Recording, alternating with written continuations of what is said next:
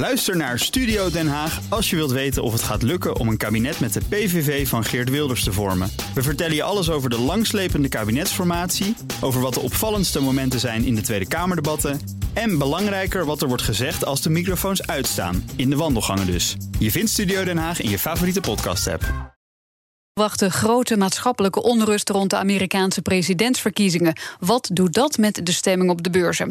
We gaan het allemaal bespreken in het beleggerspanel. Deze keer met Thijs Knaap, senior strateeg bij APG. En Simon van Veen, fondsmanager van het Sustainable Dividend Value Fund. Welkom allebei. En zakenpartner vandaag, Tanja Nagel, commissaris bij EY en PNO Consultants.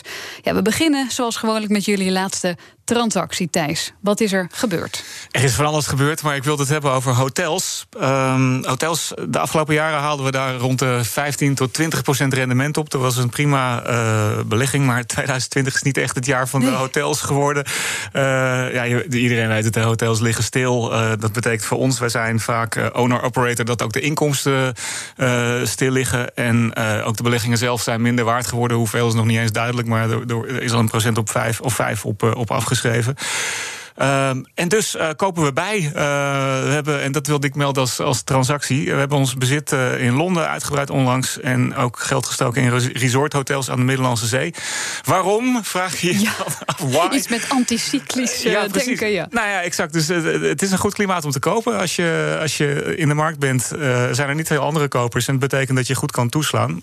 veel hotels die we nu kopen, die, die gaan pas over een jaar of twee, drie open. en wij denken dat er dan toch wel weer meer gereisd gaat worden. Uh, het zal niet, hopelijk in ieder geval, een, een, lockdown van twee, drie jaar worden. Waar baseren jullie dat op? Nou, uh, dat baseren we uh, onder meer op het feit dat dat niet vol te houden is.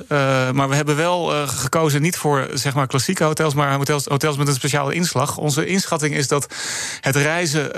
hop on, hop off, snel heen en weer. Nou ja, het, wat, wat, wat ik zelf vroeger ook wel eens gedaan heb, er, ergens naartoe reizen en dan voor, voor één vergadering en dan weer terug. Dat dat niet zo snel meer terug gaat komen. ook de conferenties van 1, 2, 3 dagen dat, dat, dat zal misschien ook eh, minder snel terugkomen. Maar wat je denk ik wel gaat zien, mensen moeten toch samenwerken, is dat je voor een langere tijd ergens naartoe gaat. En dan heb je een ander soort uh, accommodatie nodig. Meer een appartement dan een hotel waar je misschien zelf kan koken. Nou, voor die markt hebben we uh, de verwachting dat dat met een paar jaar toch weer redelijk op gaat leven. en daar zijn we nu op aan het ja, voorsorteren. Maar is dat in, in, welke verwachtingen staat dat? Doe je dan een beetje marktonderzoek? Doe je wat telefoontjes? Waar, waar kun je dat goed op baseren? Ja, dat is de kunst van het beleggen, inderdaad. Ja, dus dus een, gedeelte is, is, is toch ook gewoon gezond verstand. Dus, uh, ja, maar bel je, bel je een paar grote corporates op en zeg je, joh, wat verwachten jullie? Of, of doe je dat ook niet? Ja, uh, zeker. Kijk, we zijn natuurlijk altijd uh, in gesprek. Uh, als je een hotel koopt, spreek je sowieso ook met de mensen die daar professioneel in zitten. En die kijken ook naar wat doen hun klanten, wat zeggen ze, wat, wat zijn de redenen voor afzeggingen, waar zijn ze mee bezig. Ja, en we hebben inderdaad een soort algemeen toekomstbeeld van hoe we denken dat de wereld er na corona uit gaat zien. En ja. daar past dit in. Uh, Simon, wat is er bij jullie recent uh, gekocht? Ja, nou, bij ons de laatste transacties um, zijn ja, niet zo heel spectaculair. We hebben wat bijgekocht in de aandelen Ahold en Essity. Um, oftewel aandelen van relatief defensieve bedrijven. deze bedrijven doen het alleszins redelijk in de huidige crisis. Ze weten de winst op peil te houden. Ondanks dat ze wellicht wat hogere kosten maken in verband met de, met de corona. Um, de crisis is nog niet voorbij en ja, het lijkt er gewoon op dat het wat langer duren dan we in eerste instantie wellicht dachten. En dat is voor onze reden om uh, wel in aandelen belegd te blijven, maar, maar dan gewoon iets voorzichtiger te zijn in de, in de keuze van de bedrijven waar we in investeren. Ja, Tanja, klinkt het logisch? Ja, klinkt logisch. Toch? Ja, kan er geen gat in schieten, inderdaad. Dan gaan we naar het volgende onderwerp in die zin. Beleggers vrezen ja, een nieuwe aandelencrash bij een tweede coronagolf. Ondanks toegenomen vertrouwen op de beurs verwachten beleggers dat de koersen dit jaar nog hard onderuit zullen gaan. Blijkt uit een enquête van ING. Thijs, uh, sta je bij, uh, daarbij te knikken? Of denk je, nou, ik moet het nog zien? Ik sta bij het uh, scherm waarop de aandelenkoersen ja. komen. Dat is, uh, en dan moet, het, moet ik zeggen, ik moet het nog zien, want uh, vandaag gebeurt er niet heel veel. Ja, aandelenkoersen voorspellen is sowieso natuurlijk lastige sport. Dus, dus dit soort enquêtes moet je met een korreltje zout nemen. Ja, maar in algehele tendens... In algehele zin ja. denk ik wel. Kijk, wij zijn natuurlijk weer wakker na de persconferentie van gisteravond van, van de premier. Ook in de Verenigde Staten zie je dat, het, dat ze eigenlijk begonnen zijn aan de derde golf sinds september. Mm. Er zijn nu bijna 50.000 nieuwe gevallen per dag. Dus ja, het virus is er nog. Dat gaat leiden tot maatregelen. Dat gaat leiden tot economische tegenwind. Nou ja, en dan kan je snel het lijntje doortrekken naar, naar de beurs en zeggen: Nou, dan zal het daar ook wel niet goed gaan. maar daar ben ik dan weer wat, wat minder stellig in. een van de dingen die we de afgelopen tijd gezien hebben, is dat als je kijkt naar de winsten die, die nu bekend worden over het tweede kwartaal, ja, die zijn niet goed. Hè. Dat was het slechtste kwartaal van ja, sinds, sinds lange, lange tijd. Maar ze zijn wel veel beter dan iedereen gedacht had. Dus het, het, het de, de, de veerkracht. Of... Nou ja, de bedrijven die op de beurs staan, en dat, dat zijn zeker niet normale bedrijven, maar de, de, de, de beursgenoteerde bedrijven doen het eigenlijk best goed. Dus die hebben er zich, zich redelijk kunnen redden. En, um, en daar komt nog even bij dat als je uh, kijkt van wat is nou de les voor beleggers van die eerste golf, dan zie je ook wel dat als het beleid in orde is, uh, dus als de centrale bank meehelpt, als, het, als de regering regelingen mhm. optuigt. Ja, dan kan je als belegger maar beter instappen als de beurskoersen gedaald maar zijn. Maar je zou kunnen zeggen het is cosmetisch, want er zijn veel regelingen. Er wordt van alles gestut, er worden miljarden gepompt... om het maar even op zijn case de kort uh, te zeggen. Ja. Uh, maar is dat houdbaar op die lange termijn? En dat is nou net uh, de crux inderdaad. Dus daar, daar zijn eigenlijk er zijn drie fronten ingezet, zeg maar. De reserves van bedrijven zelf, de overheden met hun regelingen... en de centrale banken die gepompt hebben in de mooie terminologie. Mm. Um, ja, en van, van, van bedrijven weten we niet hoe ver het met de reserves zitten. Maar je kan op je vingers natellen dat er minder zullen zijn dan, dan er in maart nog waren. Bij overheden zie je ook al een beetje de draai van ja, moeten we dit nou alsmaar blijven betalen? Maar verwacht je dan toch een soort, ja, om die, die term maar te gebruiken, implosie? Nou, wat ik in ieder geval. Uh, kijk, als, we, als er een, een, een, echt een serieuze tweede golf komt en de lockdown wordt. En ik hoorde net al de, de term avondklok vallen. Mm. Het wordt echt uh, weer, weer zoals in het begin. Dan weet je in ieder geval dat de fundamentals, dus de winsten die eh, die, die bedrijven gaan halen, uh, dat die slechter worden.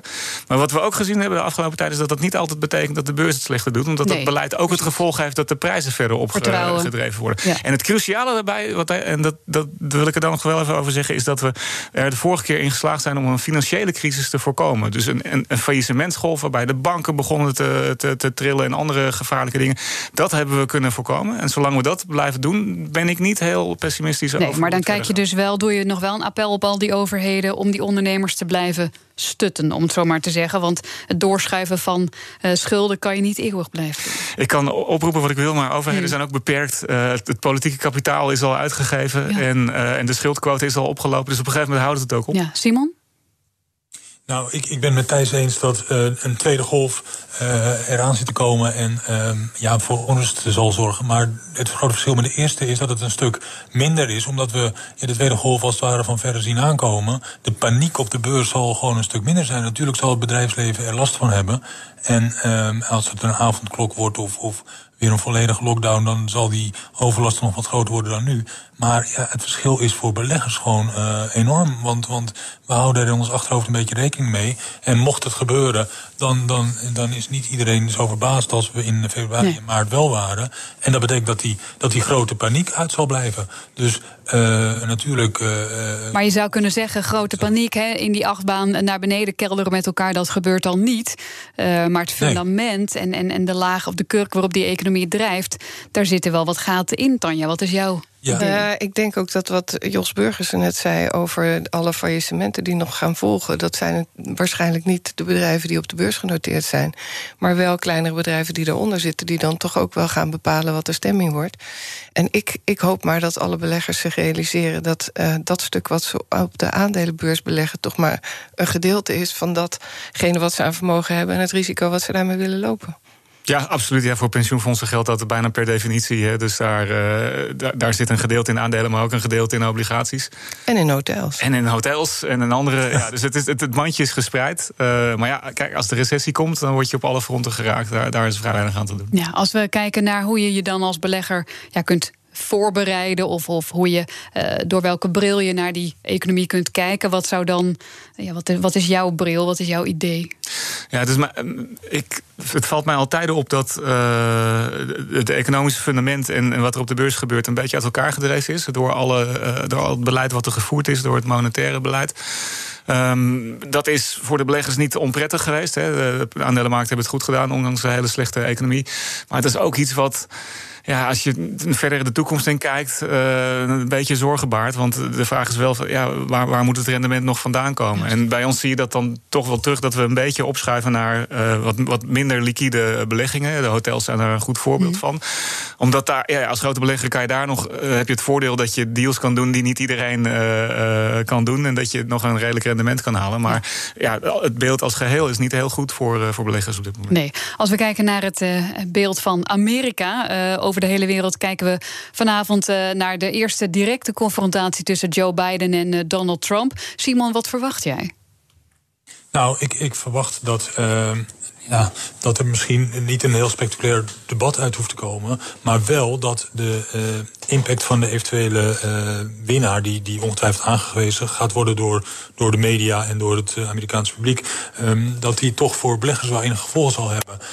het is bekend dat bijvoorbeeld de, ja, de oliesector, maar ook wel de, de, de bankenwereld er voordeel bij hebben gehad afgelopen jaar dat Trump als president wat soepeler met de regels uh, was dan zijn democratische voorganger. Um, en en, en uh, omgekeerd geldt dat als Joe Biden uh, president wordt, dat er een aantal sectoren het uh, moeilijker zullen hebben. Ja. Bijvoorbeeld aan de, de farmasector, als uh, Medicaid-programma's weer opgestart uh, zullen worden. Uh, aan de andere kant, alternatieve energie is weer iets waar democraten enorme voorstander van zijn. Dus die bedrijven zullen kunnen profiteren. En ik denk ook wel dat uh, er mogelijk wat meer ontspanning op de wereldhandelsmarkt komt als er een democratische president komt.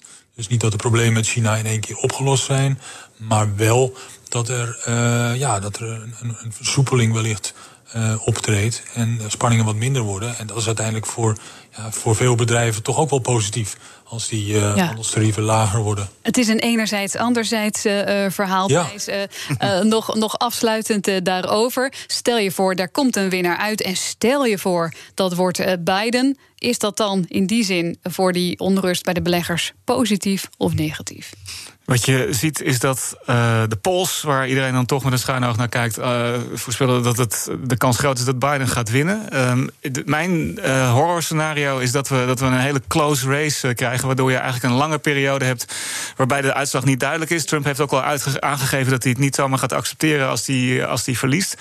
Nou ja, we weten nog van 2000 dat er dan een rechtszaak kan volgen en een heleboel gedoe. Daar houden beleggers helemaal niet van. Dus om je vraag te beantwoorden, het, het liefste heb ik dat er iemand met een straatlengte afstand wint. En als Biden wint, dan is zijn straatlengte wordt nog groter. Dan ja, zou het licht positief zijn. Zaken doen. Ja, we zitten midden in het beleggerspanel met uh, Thijs Knaap en Simon van Veen. En we gaan het hebben over metaal. Want ArcelorMittal, een andere verliezer van de politieke spanningen, is die staalfabrikant. Dat verkoopt alle Amerikaanse activiteiten in ruil voor 1,4 miljard euro. Ja, is dat dan een onvermijdelijke stap, Simon? Even kijken of Simon nog ergens verbonden is. Nou, volgens mij niet meer. Dan ga ik het vragen aan, uh, aan Thijs. Ja, is het een onvermijdelijke stap? Ik, dat kan ik niet helemaal uh, beoordelen. Het is natuurlijk wel zo, de, de staalsector als geheel... Um, er is in de jaren uh, na de, de vorige crisis, moet ik inmiddels zeggen, 2008 en ook in 2015, is er in China uh, nogal een uh, groot beleid gevoerd om de, de economie weer aan de gang te krijgen. Daar heeft infrastructuur, dus het beleggingen, van beleggingen, investeringen in, in wegen en in gebouwen een hele grote rol in gespeeld. En op dat moment hebben de Chinezen een enorme capaciteit in staalproductie opgebouwd. Nou, die is er nog steeds. en ondertussen ja, wordt er niet meer zo hard gestimuleerd, wordt er niet meer zoveel gebouwd in China. En dat staal moet ergens naartoe. En dat zie je uh, in die hele staalsector eigenlijk dat dat, uh, dat, dat tot probleem leidt. Er is overcapaciteit. En uh, ja, ik denk dat deze transactie daar. dat, dat is één bedrijf wat erop reageert door ja, risico's af te stoten en het ergens anders onder te brengen. Ja. Um, en die schuldenberg te verlagen. Ja, ja, ja, ja, Als we dan nog kijken naar. He, dan is het een minder risicovol aandeel. wordt het daarmee een aantrekkelijker aandeel? Mm, ja, Want dat is nog niet je, je, je, verwachte groei gaat misschien wel wat omlaag. Hè. Je hebt minder activiteiten. Dus, maar voor zover het de leverage omlaag brengt, ja, heb, je, heb je een minder risicovol aandeel. We hadden het net al even over de vooruitzichten. Die zijn niet, uh, niet heel geweldig uh, voor de economie. Dan heb je misschien liever een aandeel wat, wat, wat minder geleverd is, waar wat minder schulden in zitten. Dus, uh, dus ja. Ja, ArcelorMittal verkocht die Amerikaanse tak aan het staalbedrijf Cleveland Cliffs. Klinkt als een schitterende soapserie met mooie bergen. Maar ik kan me voorstellen dat dat nog wel uh, dat daar niet, uh, dat dat niet in een paar uur is gegaan. Als je kijkt naar die verkoop, vind je dat een logische? Kan ik weinig over zeggen. Kijk, ik, uh, ik kijk een beetje van de afstand naar, naar, de, naar de staalsector. Ik, heb, nou, ik probeer me ook een beetje in die Cleveland Cliffs te verplaatsen. Nou, wat ik gedaan heb, is ik heb gekeken naar de beurskoers van Cleveland Cliffs. Uh, die was ten tijde van de verkiezing van Trump was die, uh, iets onder de 7 dollar. nou, vier jaar lang Trump, tarieven op staal, brengt de banen terug naar Amerika. en de, de meest recente koers die ik kon vinden, was dat hij nog steeds net onder de 7 dollar noteerde, deze Cleveland Cliffs. De, de rest van de Amerikaanse aandelenbeurs is 50% omhoog gegaan tijdens, uh, tijdens Trump. Dus het, het geeft maar weer aan dat uh, de retoriek van de president ja. uh, niet altijd omgezet wordt in hele klinkende successen. Het zou misschien wel dat is het. Ja, het zou een handig briefje kunnen zijn voor Joe Biden vannacht. Tanja, als je dit zo hoort en die hele metaalsector en ook de, de impact van de hele coronacrisis, maar ook van zulke maatregelen van Trump, wat denk je dan? Nou, ik ben eigenlijk wel benieuwd naar Thijs' mening over de Europese staalmarkt en, en wat dat betekent voor Tata Steel. Tenminste, ik weet niet of Simon er nog is. Maar... Simon hangt weer. Ja. Jazeker.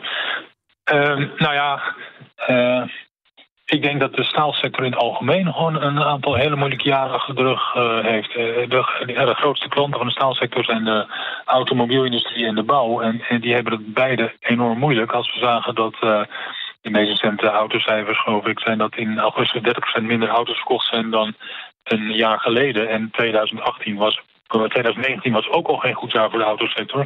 Dus die, die hebben al een paar jaar te maken met dalende verkopen.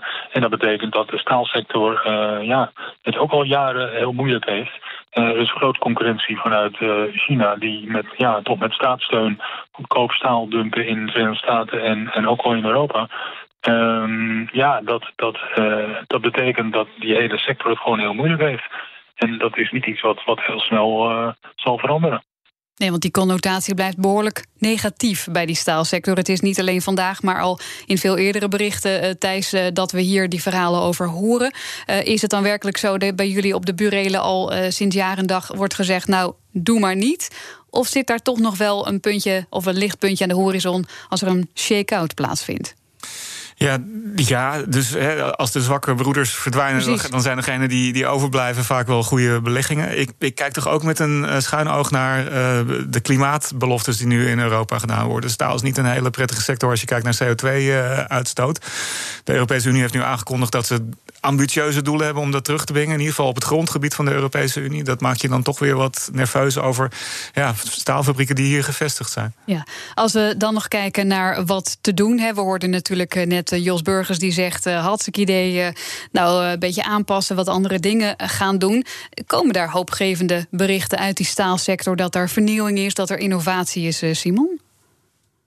Uh, nou, er is, natuurlijk wel, er is natuurlijk altijd wel wat vernieuwing en innovatie, maar het is gewoon heel moeilijk om, uh, om dit, uh, ja, deze sector echt te veranderen. Dus we maken een product wat, uh, ja, wat wel nodig is, maar, maar ja, er is steeds meer concurrentie vanuit, vanuit China. En het is moeilijk om, daar, ja, om dat het hoofd te bieden.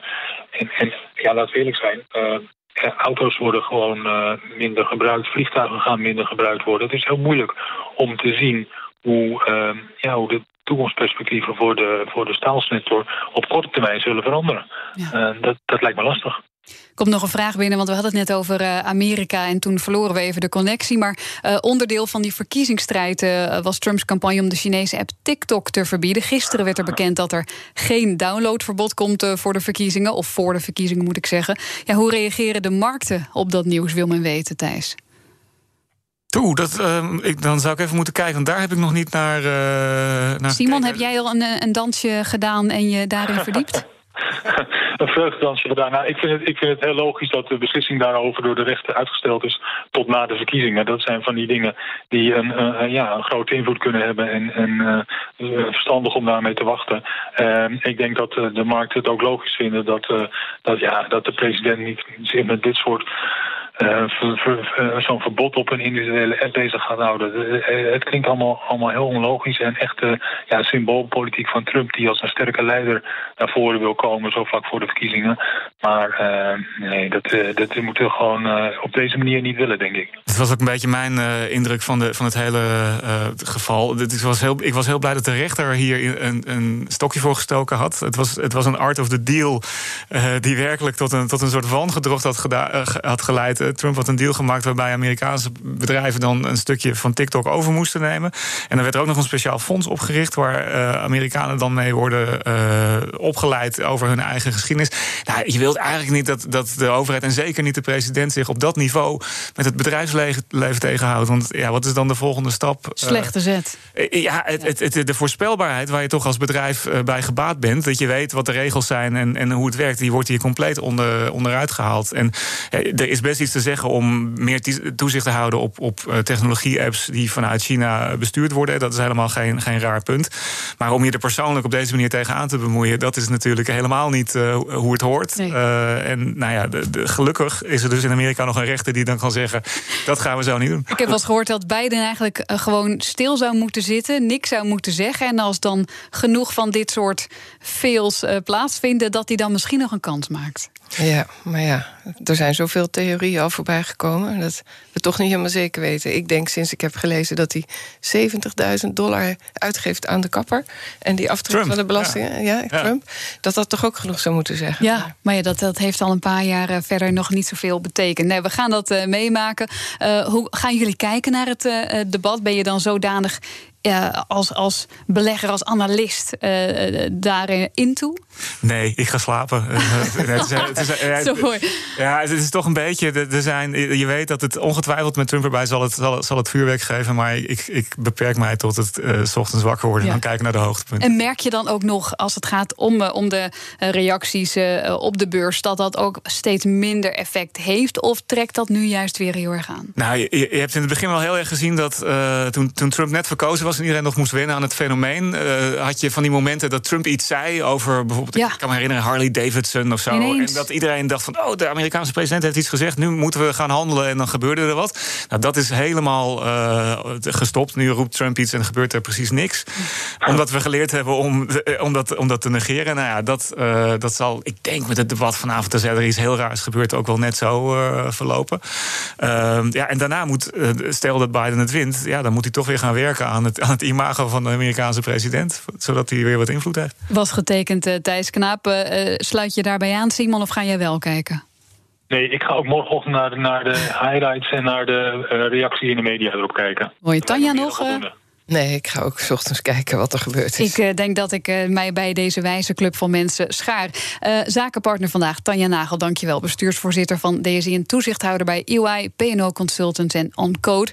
Tot zover BNR Zaken doen voor vandaag. Morgen spreken we Gerben Edelijn, topman van Thales. Deze uitzending is terug te luisteren via de BNR-app en bnr.nl. En na die nieuwsupdate kun je luisteren naar Newsroom... de dagelijkse podcast van het FD en BNR.